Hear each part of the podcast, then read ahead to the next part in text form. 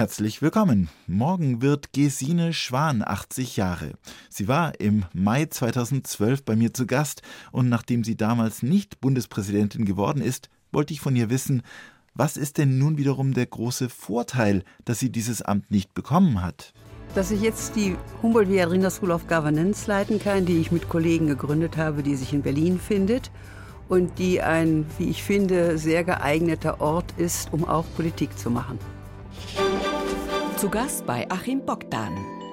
Gesine Schwan kandidierte als Bundespräsidentin. Grüß Gott und herzlich willkommen, Frau Professor. Ja, hat es denn auch einen Nachteil, dass Sie es nicht geworden sind, die Bundespräsidentin? Also in der persönlichen Kategorie ist das, glaube ich, nicht besonders bedeutsam für die Öffentlichkeit und für die Öffentlichkeit muss es sehen. Ich finde nach wie vor, dass dieses Amt sehr wichtig ist und eine wichtige politisch-kulturelle Aufgabe hat. Aber ich bin sehr froh, dass ich jetzt die Humboldt-Viadrina School of Governance aufbauen kann, leiten kann und das Ganze pro bono. Denn Sie hätten uns zwei Rücktritte ersparen können, Frau Schwan. Köhler ist zu früh gegangen, sein Blitzrücktritt und ohne Blitzrücktritt von Köhler hätte es auch wiederum keinen Wulf gegeben. Ja, ich glaube, dass es nicht sehr glücklich war für das Amt und alles, was dann sich danach äh, ergeben hat, dass es diese beiden Rücktritte gegeben hat, weil auch im Zusammenhang mit der Weiterentwicklung der Medien es, glaube ich, immer schwerer sein wird, dieses Amt so zu führen, dass es äh, Respekt als Amt auch bekommt. Das wird immer schwerer werden, denn wenn Sie zweimal solche Turbulenzen hatten, dann ist es auch nicht ausgeschlossen, dass es ein drittes Mal eine Turbulenz gibt und dann mag auch die eine oder andere äh, das eine oder andere Medium Interesse daran haben, das nochmal auszuprobieren, denn die Logik der Medien ist eine andere als die Logik der Position des Bundespräsidenten. Wie sähe denn wohl Ihr Alltag als Bundespräsidentin aus? Da ich nie Bundespräsidentin war, weiß ich das nicht. Äh, ich kann das nicht äh, genau sagen. Ich weiß, dass es sehr viele Alltagsaufgaben gibt äh, an Besuchen, an Gesprächen mit vielen verschiedenen Gruppen, aber natürlich auch an sehr genauen Prüfungen etwa von Gesetzesvorhaben. Und ich selbst hätte in dem Alltag durchaus großen Wert darauf gelegt, die Hauptaufgabe, nämlich das Reden, wie ich finde, so vorzubereiten, dass es für die äh, Bundesrepublik Deutschland gedeihlich geworden wäre. Also nicht nur Fähren taufen und Schirmherrin sein von Krötentunneln. Da gibt es dieses Lied vom Kabarettisten Reinhard Grebe, ja. der das in äh, den Mittelpunkt rückt des Amtes. Aber Sie sind ja trotzdem Präsidentin geworden, haben uns gerade schon verraten, Ihre Schule da in Berlin. Vielleicht sagen Sie uns nochmal, was es mit dieser Schule auf sich hat. Also, Ihr Name ist Humboldt Viadrina School of Governance, nicht of Government. Äh, sie wird akademisch getragen von der Humboldt-Universität zu Berlin und der Europa-Universität Viadrina in, in Frankfurt-Oder.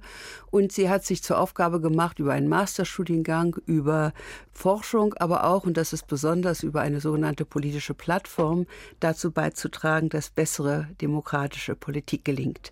Äh, sie nennt sich Humboldt-Viadrina School of Governance, weil wir glauben, dass in der gegenwärtigen Situation die traditionellen Akteure und Verfahren von Demokratie demokratischer Politik nicht ausreichen, äh, denn sie sind nationalstaatlich begrenzt, während eben zum Beispiel wichtigste Akteure im äh, Geschehen, also etwa die Wirtschaft längst äh, globalisiert ist. Da gibt es eine Asymmetrie der Reichweite und deswegen brauchen wir neue Akteure, neue Verfahren. Wir brauchen den Unternehmenssektor, wir brauchen die Nichtregierungsorganisationen und das alles äh, aktivieren wir da. Was sind denn die anderen Themen, die Sie in diesen Tagen im Mai so beschäftigen? Wir haben gerade in den Nachrichten auch wieder gehört und lesen im Moment, über wieder mal einen Doktortitel aberkannt wird. Wieder mal einen, in dem ja. Fall jetzt äh, vom Fraktionsvorsitzenden in der CDU in Berlin. Florian Graf heißt er. Also, was ist Ihnen da so durch den Kopf gegangen? Sie sind ja eine, eine Wissenschaftlerin durch und durch. Diese Doktortitel, die da abhanden kommen es ist mir durch den Kopf gegangen, dass der allgemeine kulturelle Wandel der letzten 20, 25 Jahre, der die verschiedenen gesellschaftlichen Teilbereiche, also auch Bildung, auch Kultur, auch Gesundheit, sehr stark unter Marktgesichtspunkten gesehen hat und damit unter ökonomischen, unter finanziellen, dass der auch dazu beigetragen hat, äh, gleichsam den Wert und die, den Ehrenkodex von Bildung äh, herabzustufen. Man muss allerdings sagen, es gibt auch schon Fälle aus den 80er Jahren, also es ist nicht was völlig Neues. Ich glaube, dass die Hochschulen ihrerseits sehr viel sorgfältiger damit sein müssen. Es gibt jetzt natürlich auch rein technisch ganz andere Möglichkeiten, sowas zu überprüfen als früher. Wir hatten übrigens diese Frage an der Viadrina, als ich dort Präsidentin war in Frankfurt oder für etwa Seminararbeiten und Magisterarbeiten auch. Da haben wir ganze Programme angeschafft, um sowas zu unterbinden. Frau Schwan, wir haben uns gefragt, was Sie wohl in Ihrer Freizeit machen. Ich weiß gar nicht, ob Sie überhaupt Freizeit haben, so engagiert wie Sie sind. Aber wir haben unsere Hospitantin Andrea Eibel mal losgeschickt mit einem Foto von Ihnen. Und die hat Passanten auf der Straße gefragt, was macht diese Frau in ihrer Freizeit? Wollen wir uns mal die Antworten anhören? Gern. Hier kommt's. Äh, spazieren gehen oder wandern vielleicht. Sportlich also. Ja, also ich denke jetzt nicht extrem sportlich, aber so gemütlich sportlich. Was denken Sie, was macht Frau Schwan in ihrer Freizeit? Gut, sie wird immer noch ihre Professur in Görlitz haben, glaube ich. Was sie in ihrer Freizeit macht, ja, als Professorin wird man nicht so wahnsinnig viel haben. Was denken Sie, macht diese Frau in ihrer Freizeit? Spontan würde ich sagen, stricken. Was strickt sie so? Pullover für die Enkel. ja. Was sagst du? Tennis und Golf. Sich mit der Politik zu beschäftigen. Auch in der Freizeit? Ich schätze schon. Lesen und reisen. Was denken Sie, macht Gesine Schwan in ihrer Freizeit? Ein Buch lesen. Welches Buch? Was liest sie so? Belletristik? Krimis? Von, von Konrad Adenauer. So, Frau Schwan, wie ist es wirklich? Die Memoiren von Konrad Adenauer, würden Sie sowas lesen? Ja, das ist schon ein ganz guter Tipp, denke ich, denn Memoiren sind, in, sind sehr instruktiv in Bezug auf das, was geschehen ist. Ich gebe aber zu, dass ich so viel Freizeit gar nicht habe, weil ich wieder voll beschäftigt bin, eben mit dem Aufbau und, einer, und der Leitung dieser School. Aber äh, Bücher, die entweder Sachprobleme, etwa ökonomische Globalisierung, Finanzmarktreform oder sowas, was auch im weiteren Sinne zur Politikwissenschaft gehört. Ich bin ja Politikwissenschaftlerin Wissenschaftlerin und Philosophin. Äh, das ist das, was ich dann am ehesten lese. Oder eben in der Tat, Politikermemoiren sind da durchaus aufschlussreich. Aber ich gebe zu, dass mein Tagesverlauf sich nicht wesentlich geändert hat. Ich habe weiter äh, eine ganze Menge in der School zu tun. Ich habe sehr viele Vorträge, die ich halte. Ich war jetzt am 1. Mai in Nürnberg und habe auf Einladung äh, des Gewerkschaftsbundes dort das Haupt, den Hauptvortrag gehalten zum 1. Mai auf dem äh, großen Versammlungsplatz und sowas macht mir auch Spaß. Und bei Stricken haben Sie gelacht, das habe ich gesehen. Ja, weil ich als Kind gestrickt habe, das gebe ich zu. Und ich habe auch sehr gern gestrickt. Ich habe übrigens immer gelesen und gestrickt zugleich. Also ich habe blind gestrickt und habe dabei immer gelesen. Gesine Schwan, die ja mal fast Bundespräsidentin geworden wäre und das sogar zweimal. Lassen Sie uns mal an den Anfang Ihres Lebens zurückreisen, Frau Schwan. Wir reisen in den Mai 1943 nach Berlin. Was haben Ihnen denn Ihre Eltern später über Ihre Geburt erzählt, diese Geburt im Krieg?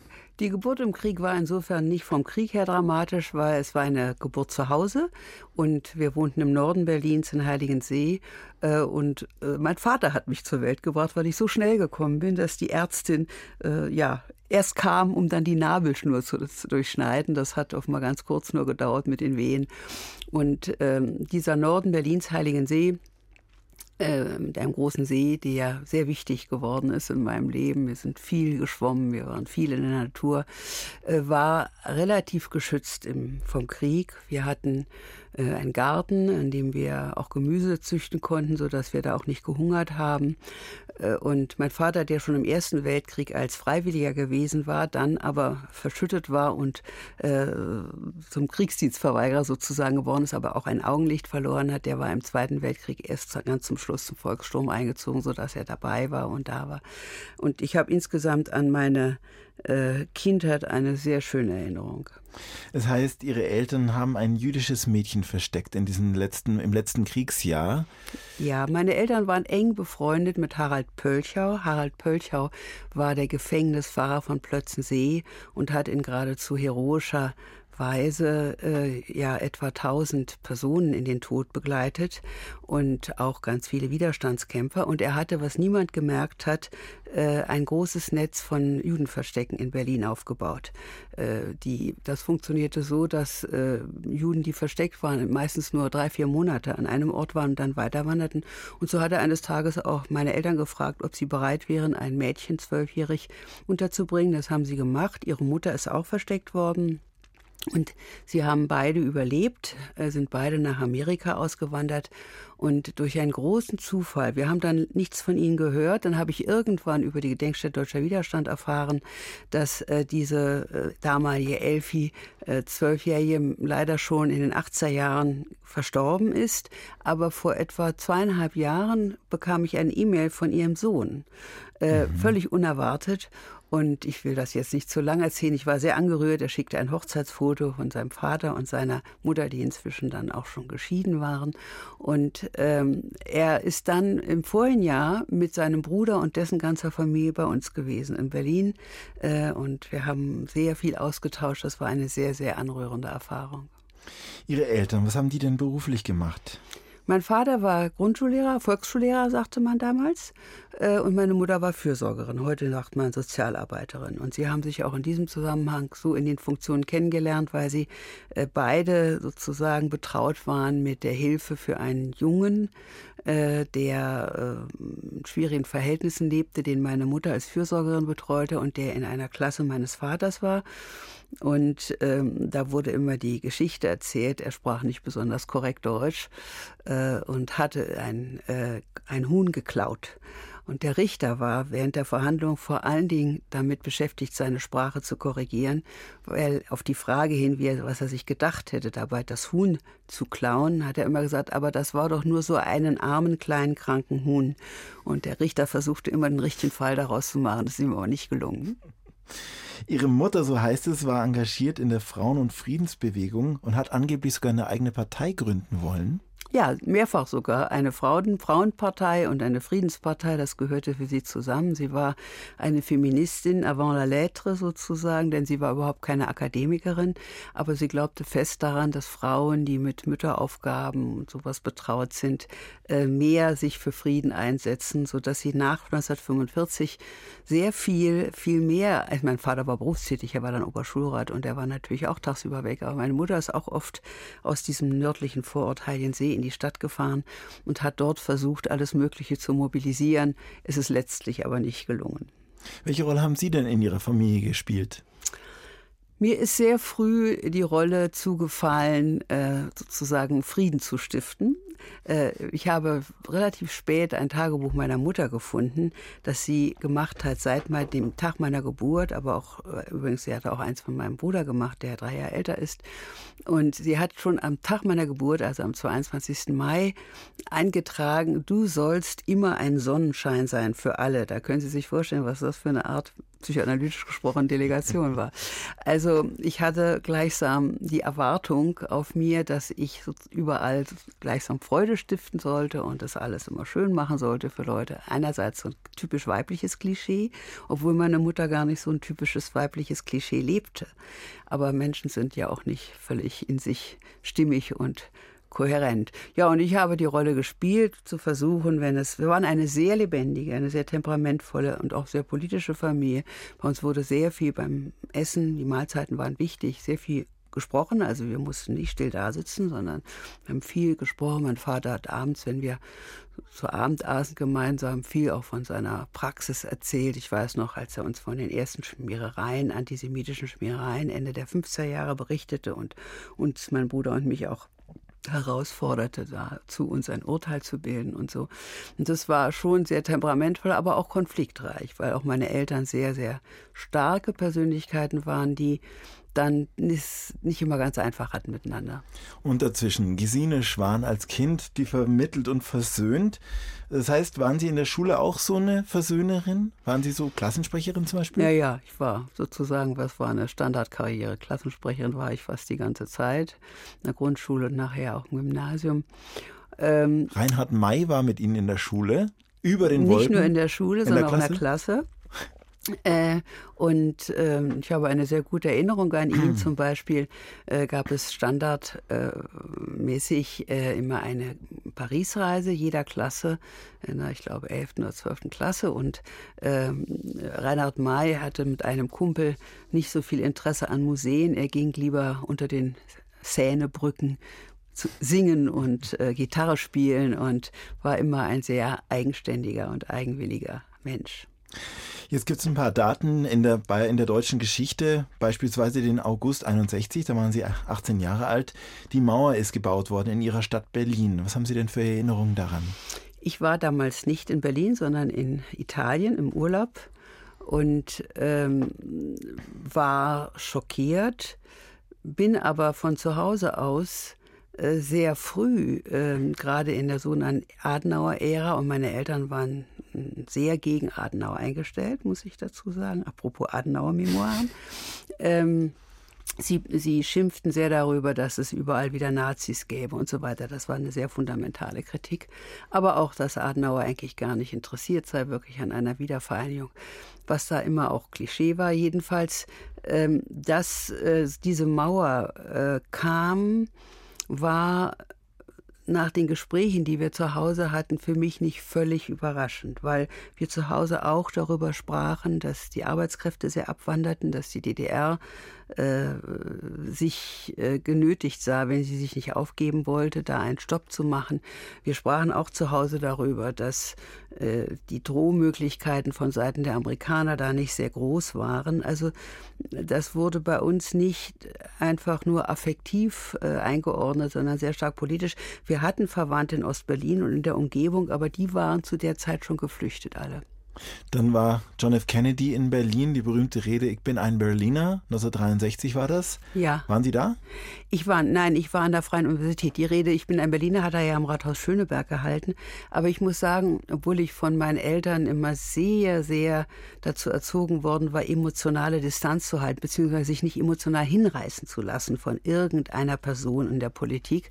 Alles vor der Erfahrung, dass eben Hitler ja so viele sozusagen mitgerissen hatte, war ich doch tief beeindruckt von Kennedy, der auch an der Freien Universität war und dort auch eine große Rede gehalten hat. Und ich war also, also etwa 30 Meter entfernt. Ich hatte gute Beziehungen zum Aster und konnte auf diese Weise äh, eine Karte äh, ergattern, um da in diesem großen Campus möglichst weit vorne zu stehen und ihn zu sehen.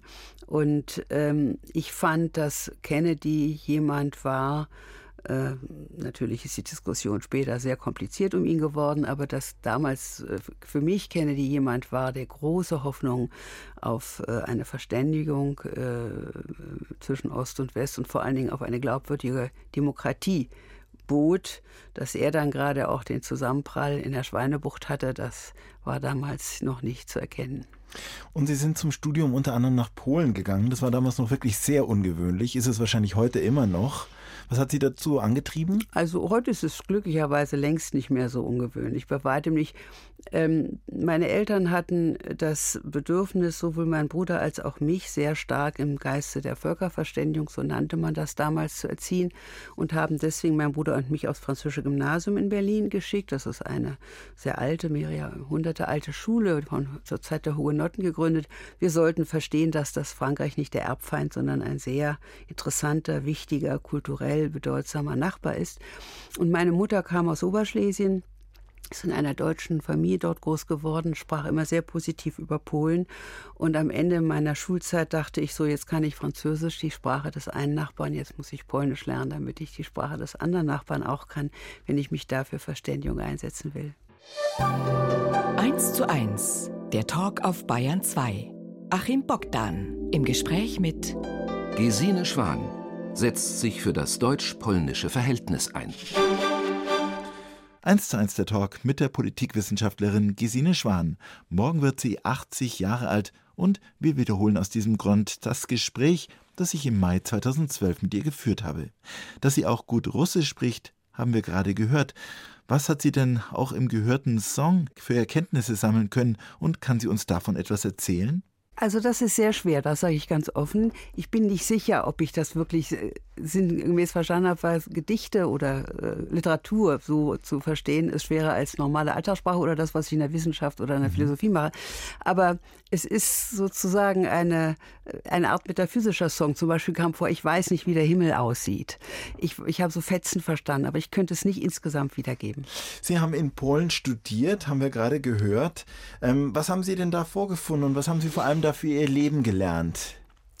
Ich habe ja nicht einfach regulär studiert in Polen, sondern habe dort meine Doktorarbeit über einen polnischen Philosophen vorbereitet, äh, Leszek Kołakowski, der heute so einer der berühmtesten polnischen Philosophen ist, er lebt nicht mehr, er ist vor ein paar Jahren gestorben und hat ganz lange in Oxford gelebt. Und fürs Leben habe ich dort gelernt, wie verschieden Menschen ihre Schicksale verarbeiten. Ich habe gelernt, dass es sehr, sehr wichtig ist, den historischen Hintergrund von Gesellschaften zu kennen, um sie überhaupt zu begreifen.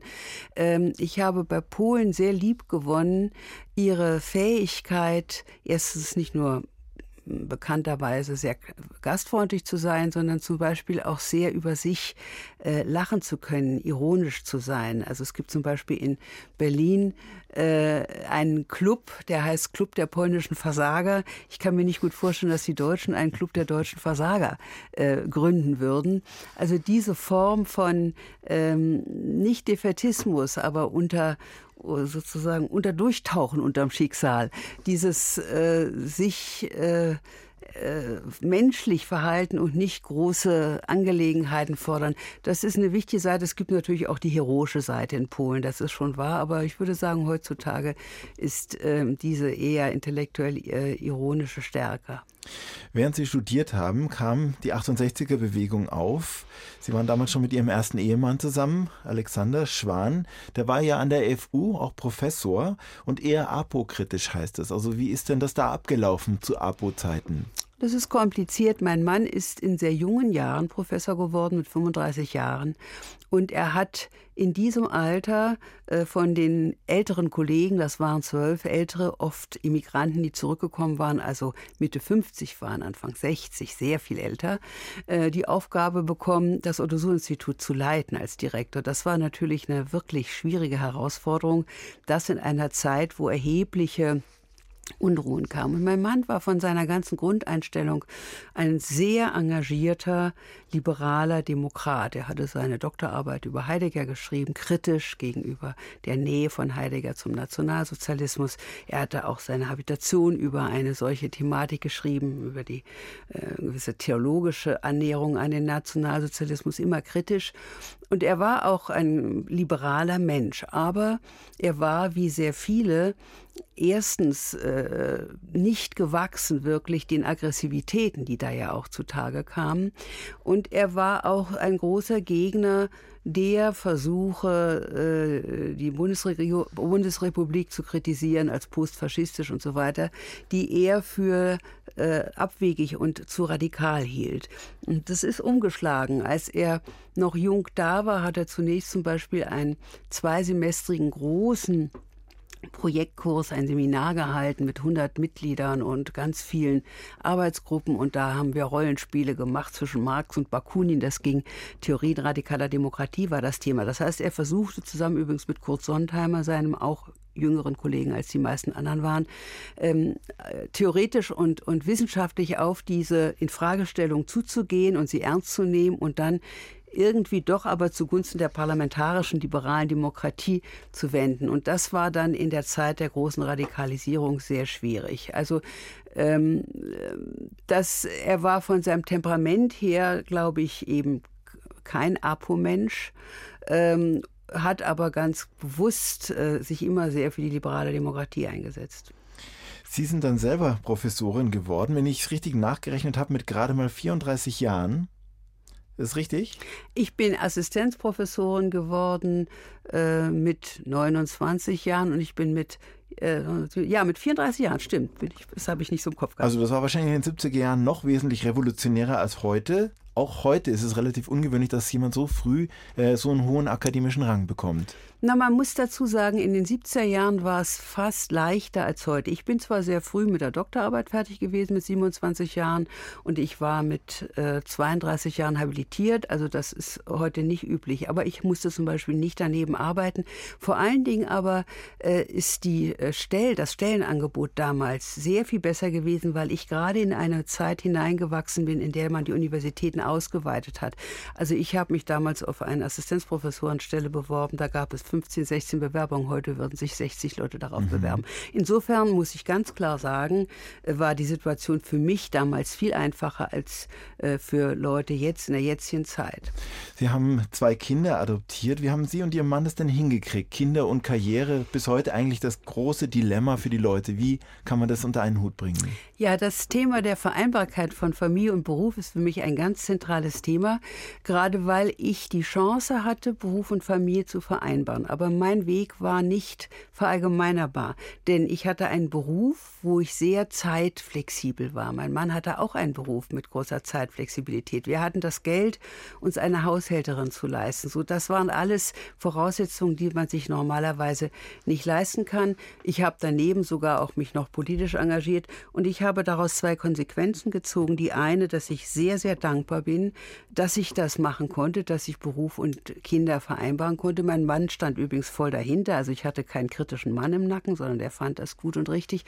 Ähm, die andere Konsequenz ist, dass ich das gerne, dass ich es für absolut unverzichtbar halte, dass alle das können und dass dafür sehr viele Dinge verändert werden müssen. Ich bin sehr, äh, eines meiner wichtigsten Projekte auch an der Humboldt-Viadrina School of Governance auf der sogenannten politischen politischen Plattform, heißt partnerschaftliche Familie als öffentliches Gut.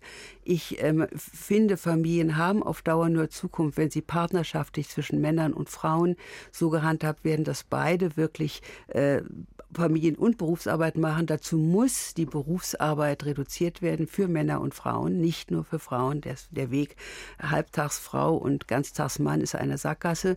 Wir müssen überhaupt eine, äh, eine Anpassung zwischen äh, Arbeitswelt, äh, Industriewelt einerseits und Lebenswelt, Familienwelt schaffen. Das ist in meiner Sicht eine entscheidende Herausforderung. Und gerade die Partnerschaftlichkeit in der Familie zu praktizieren als der entscheidenden Zelle einer Gesellschaft ist mir ein großes Anliegen. Ihr Mann ist leider verstorben 1989. Sie sind verheiratet inzwischen mit Peter Eigen, den kennt man auch als Gründer der Antikorruptionsorganisation Transparency International. Wie haben Sie sich denn eigentlich kennengelernt, Sie beide? Wir, mein, mein Mann hat ja sehr lange äh, mit seiner Familie und seiner ersten Ehefrau, die 2002 verstorben ist, in Amerika gelebt, weil er bei der Weltbank 25 Jahre gearbeitet hat und dann auch jahrelang in Afrika gelebt hat mit der Familie und dann Anfang der 90er Jahre zurückgekommen ist, praktisch mit seiner Frau, weil die Kinder sind in Amerika geblieben und dann dieses Transparency International gegründet hat. Ähm, dabei hat, lebten sie in dem Haus seiner Frau und dieses Haus ist zwei Straßen weiter von meinem Haus. Das heißt, wir waren befreundete Nachbarn und kannten uns von daher, also auch zu dritt. Ich war damals hier alleine und ähm, so kannten wir uns also längere Zeit.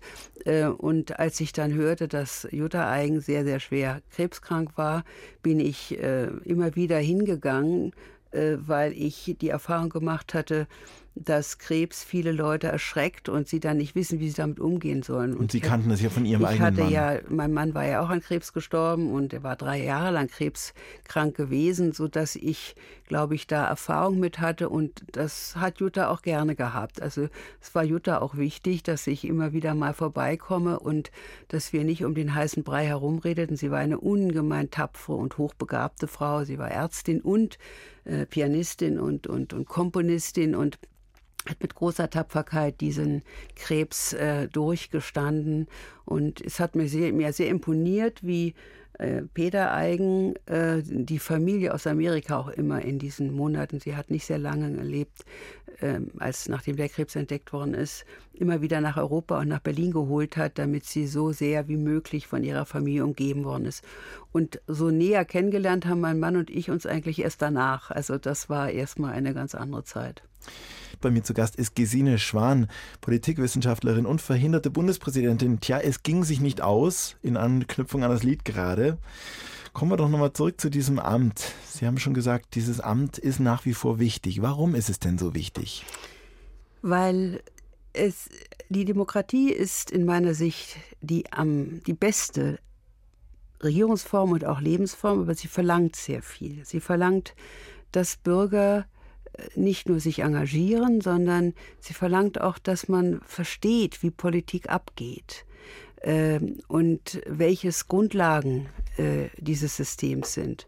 Und ich glaube, dieses Amt hat auch die Aufgabe, solche, diese, diese Zusammenhänge der Politik immer wieder deutlich zu machen und auch unabhängig von der akuten, gerade unabhängig von der akuten äh, Regierungspolitik, auch mutig in die Zukunft zu schauen, auch Dinge zu sagen, für die Zukunft, die herausfordernd sind und mit denen sich aber die Bürger beschäftigen müssen, damit sie die Zukunft bestehen können. Als Sie da Kandidatin wurden und von der SPD vorgeschlagen wurden, da waren Sie eigentlich für die breite Öffentlichkeit ein, ein unbeschriebenes Blatt, muss man fast so sagen.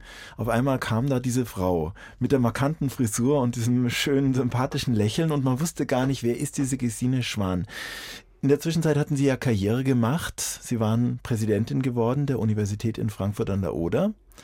Das war der, der. Das war ich schon vorher. Das waren Sie vorher schon, genau. Ähm, aber das wussten ja natürlich die meisten mhm. Leute nicht. Also vielleicht erzählen Sie mal ganz kurz, was Sie denn in der Zwischenzeit gemacht hatten.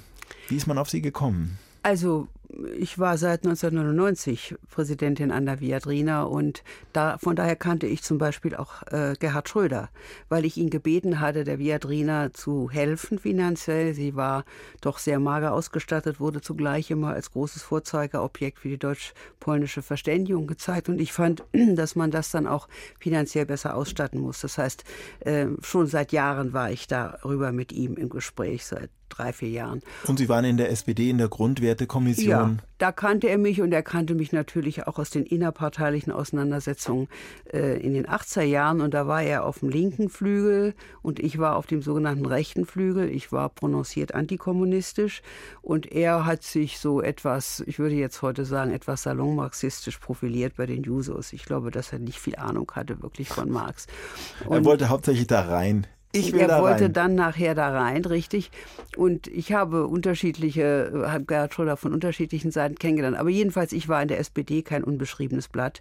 Und ähm, damals 2004, wer das vorgeschlagen hat, da gibt es unterschiedliche Interpretationen dazu. Die einen sagen, das sei von Brandenburg gekommen und gerade da von der Arbeitsgemeinschaft Sozialdemokratischer Fonds.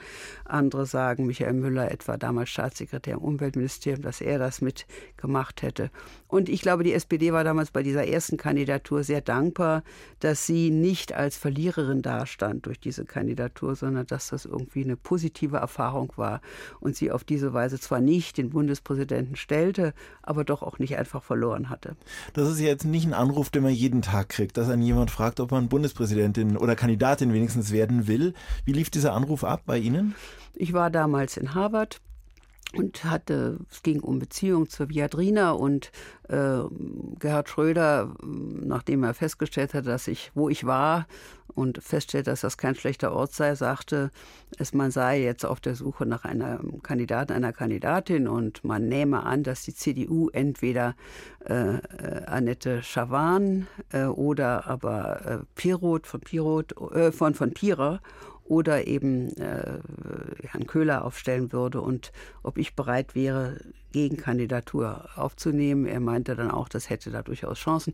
Für mich war das aber gar nicht so entscheidend damals, denn ähm, die Möglichkeit für die Viadrina was zu tun und damit auch, nachdem ich ihn ja schon Jahre vorher angegangen war, dass er mich unterstützen soll, war eine Chance. Ich konnte damit sozusagen eine preiswerte Public Relations Kampagne für meine Universität machen und ich konnte Agenda-Setting machen. Ich konnte bei dieser Kandidatur Themen öffentlich machen. Die war ja auch nur kurz.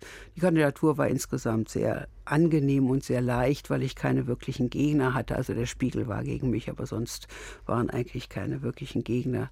Und Sie haben ganz knapp, ganz knapp damals verloren gegen Horst Köhler. Also mindestens neun Stimmen aus dem bürgerlichen Lager sind rübergegangen zu Ihnen. Am Ende war es eine Stimme, Mehrheit von einer Stimme mehr als die absolute Mehrheit, die Köhler hatte. Was hat denn diese verlorene Wahl für Ihr Leben bedeutet? Nichts wirklich Wesentliches. Ich bin sofort gerne zurückgegangen an die Viadrina. Das hatte ich mir auch vorgenommen und das war immer sozusagen eine Rückfallposition. Aber natürlich, äh, nachdem ich einmal kandidiert hatte, ähm, habe ich noch mehr über das Amt nachgedacht. Das ist ja selbstverständlich, wenn man damit mal so konfrontiert wird und auch öfter gefragt wird, was wollen Sie in dem Amt machen und so weiter. Aber man hat sie dann auch wiedererkannt. Also das Leben war dann schon ein bisschen anderes. Ja, das wirkliche noch stärkere Wiedererkennen ist eigentlich nach der zweiten Kandidatur, die ja ein Jahr gedauert hat. Das andere waren ja eigentlich nur zweieinhalb Monate geschehen. Das ist so, dass es bis heute so ist, dass ich von vielen auf der Straße angesprochen werde, erkannt werde. Auch viele kommen und bedanken sich nach wie vor dafür, dass ich kandidiert habe, weil ich eine bestimmte Position dargelegt habe. Und das freut mich eigentlich, dass Sie, dass Sie meine Position erkannt haben, meine politische. Äh, und auch viel mehr an der Position viele interessiert sind, als manche Medien dann daran interessiert waren.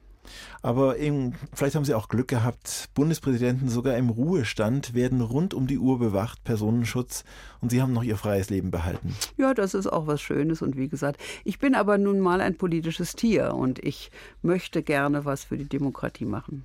Dann muss es Sie ja auch ein bisschen enttäuscht haben, was da in diesem Jahr abgelaufen ist, Anfang des Jahres in dem Amt? Ja, ich bin äh, enttäuscht über das, was äh, sowohl durch das, den Rücktritt von Herrn Köhler mit dem Amt passiert ist, als auch dann nachher zwei Jahre später. Hier ist Bayern 2 mit 1 zu 1 der Talk heute mit Gesine Schwan. Sie sind unglaublich agil und aktiv.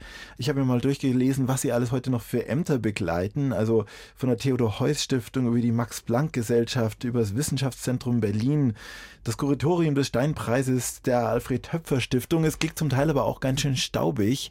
Äh, diese ganzen Sitzungen, wo Sie da drin sein müssen, verlieren Sie da nicht die Geduld? Es ist schon eine Verantwortung. Im Senat der Max-Planck-Gesellschaft bin ich nicht mehr, aber da war ich viele Jahre drin. Ähm, aber man kann ja auch das eine oder andere tun. Aber das ist nicht mein entscheidender Punkt. Also mein wichtigster Teil ist einmal der private Teil und das genieße ich sehr mit meinem Mann Peter Eigen, weil wir auch sehr viel gemeinsames Engagement haben und sehr viele gemeinsame Gespräche und uns auch gegenseitig sehr gut helfen können. Und das in der Humboldt-Weiringer School of Governance, weil dieses Governance, äh, diese Verbesserung der Governance ist ein Lebensthema von ihm. In dem Kampf gegen Korruption ist ein Lebensthema von mir. Äh, wir versuchen das in vielerlei Hinsicht. Im Moment habe ich ein Projekt angeleiert über die Energiewende an der Governance School, um wirklich die verschiedenen Stimmen zusammenzubringen. Er hat etwas, um die Korruption im Rohstoffsektor einzudämmen. Und das ist so eine sehr schöne Verbindung von äh, persönlichem persönlichem Engagement, jeder für uns, aber auch zusammen und äh, politischem Engagement und das genieße ich sehr. Ich muss ich bin das sagen, ich bin da sehr, sehr dankbar dafür. Und natürlich mit meinen Kindern. Würden Sie denn gerne die Welt verbessern? Ja, natürlich. Dazu bin haben mich dazu meine Eltern in die Welt gesetzt. und wo würden Sie denn im Moment ansetzen? Es gibt ja ganz schön viele Baustellen. Ja, also äh, eine Baustelle ist eben zum Beispiel dieses Familienprojekt. Das sind immer alles langfristige Baustellen, weil ich glaube, dass man aus der Gesellschaft langfristige Politik vorbereiten muss. Eine Baustelle ist Reform des Finanzmarktsektors anders. Da sind wir zurzeit an der Frage, wie beurteilt man wirklich die Schuldenkrise und was sind Wege draus. Und dann diese Energiewende, die ja mit dem Ausstieg aus der Atomkraft nicht getan ist, sondern wo sehr, sehr viel Kommunikation Gemeinsames gestaltet werden muss in der Gesellschaft. Und mein Weg ist wie in der Familie früher auf dem Segelboot, wenn ich versucht habe, wenn Krach war, mit dem Liederbuch alle wieder zur Besinnung zu bringen. So versuche ich jetzt an der Governance School sozusagen alle zusammenzubringen an einen, auf eine Plattform und sich auszutauschen über Vor- und Nachteile der verschiedenen Positionen. Nach Ruhestand klingt es jedenfalls nicht. Ja, aber das ist für mich ein sehr schönes Leben. Also ich kann mir wirklich nicht vorstellen, ehrlich gesagt, für die Enkel zu stricken. Ich bin gerne mit meinen Enkeln zusammen und habe mit meinem Mann zusammen zehn Enkel. Aber ich würde nicht stricken. Ich finde, das kann man heute anders haben. Gibt es noch irgendein Anliegen, das Sie loswerden wollten, das mehr öffentliche Aufmerksamkeit verdient hätte, über das eigentlich zu wenig geredet wird? Ja, ich glaube, dass die gegenwärtige Europapolitik ein Thema sehr grundsätzlicher Debatte sein muss. Äh, ich bin fest davon überzeugt, dass wir in Deutschland begreifen müssen, eine ähnliche Wende wie schon in den 60er Jahren. Wir leben in einem gemeinsamen Europa. Wir sind längst in einer Haftungsunion. Wir sind längst auch in einer Transferunion. Das wollen wir uns nur nicht vor, nicht klar machen. Und wenn wir das endlich akzeptieren würden, könnten wir das auch wirklich kooperativ mit den Nachbarn gestalten. Da passiert im Moment etwas, was mir nicht gefällt. Das hätten Sie auch als Bundespräsidentin gut sagen können. Wäre ein schönes Thema gewesen. Aber so ist es ja auch rübergekommen. Und wo finden Sie denn so ihr, Ihre wirkliche, Ihre absolute Entspannung zu all den Ämtern, die Sie da durchführen müssen? Wann sind Sie denn mal so richtig privat glücklich? Also ich bin nicht einfach nur entspannt, wenn ich privat bin, um das klar zu sagen. Ich bin auch entspannt in einem intensiven Gespräch über Sachthemen, die mich interessieren. Aber ich muss sagen, dass mein Mann und ich fast jeden Abend noch beschließen mit einem Glas Wein und nochmal den Tachrevue passieren lassen. Also so eine letzte halbe halbe Stunde ist immer drin und die genießen wir auch sehr. Das war eins zu eins der Talk, eine Wiederholung meines Gesprächs mit der Politikwissenschaftlerin und Kämpferin für Freiheit und soziale Gerechtigkeit, Gesine Schwan. Morgen feiert sie ihren 80. Geburtstag. Wir gratulieren sehr herzlich und noch immer ist sie aktiv für Demokratie und für die gesellschaftliche Gesamtentwicklung im Sinne von Good Governance unterwegs und mit dem eingangs erwähnten Stricken, das ist noch immer nicht ihre Sache. Achim Bogdan wünscht noch einen schönen Abend. Alles Gute und danke fürs Zuhören.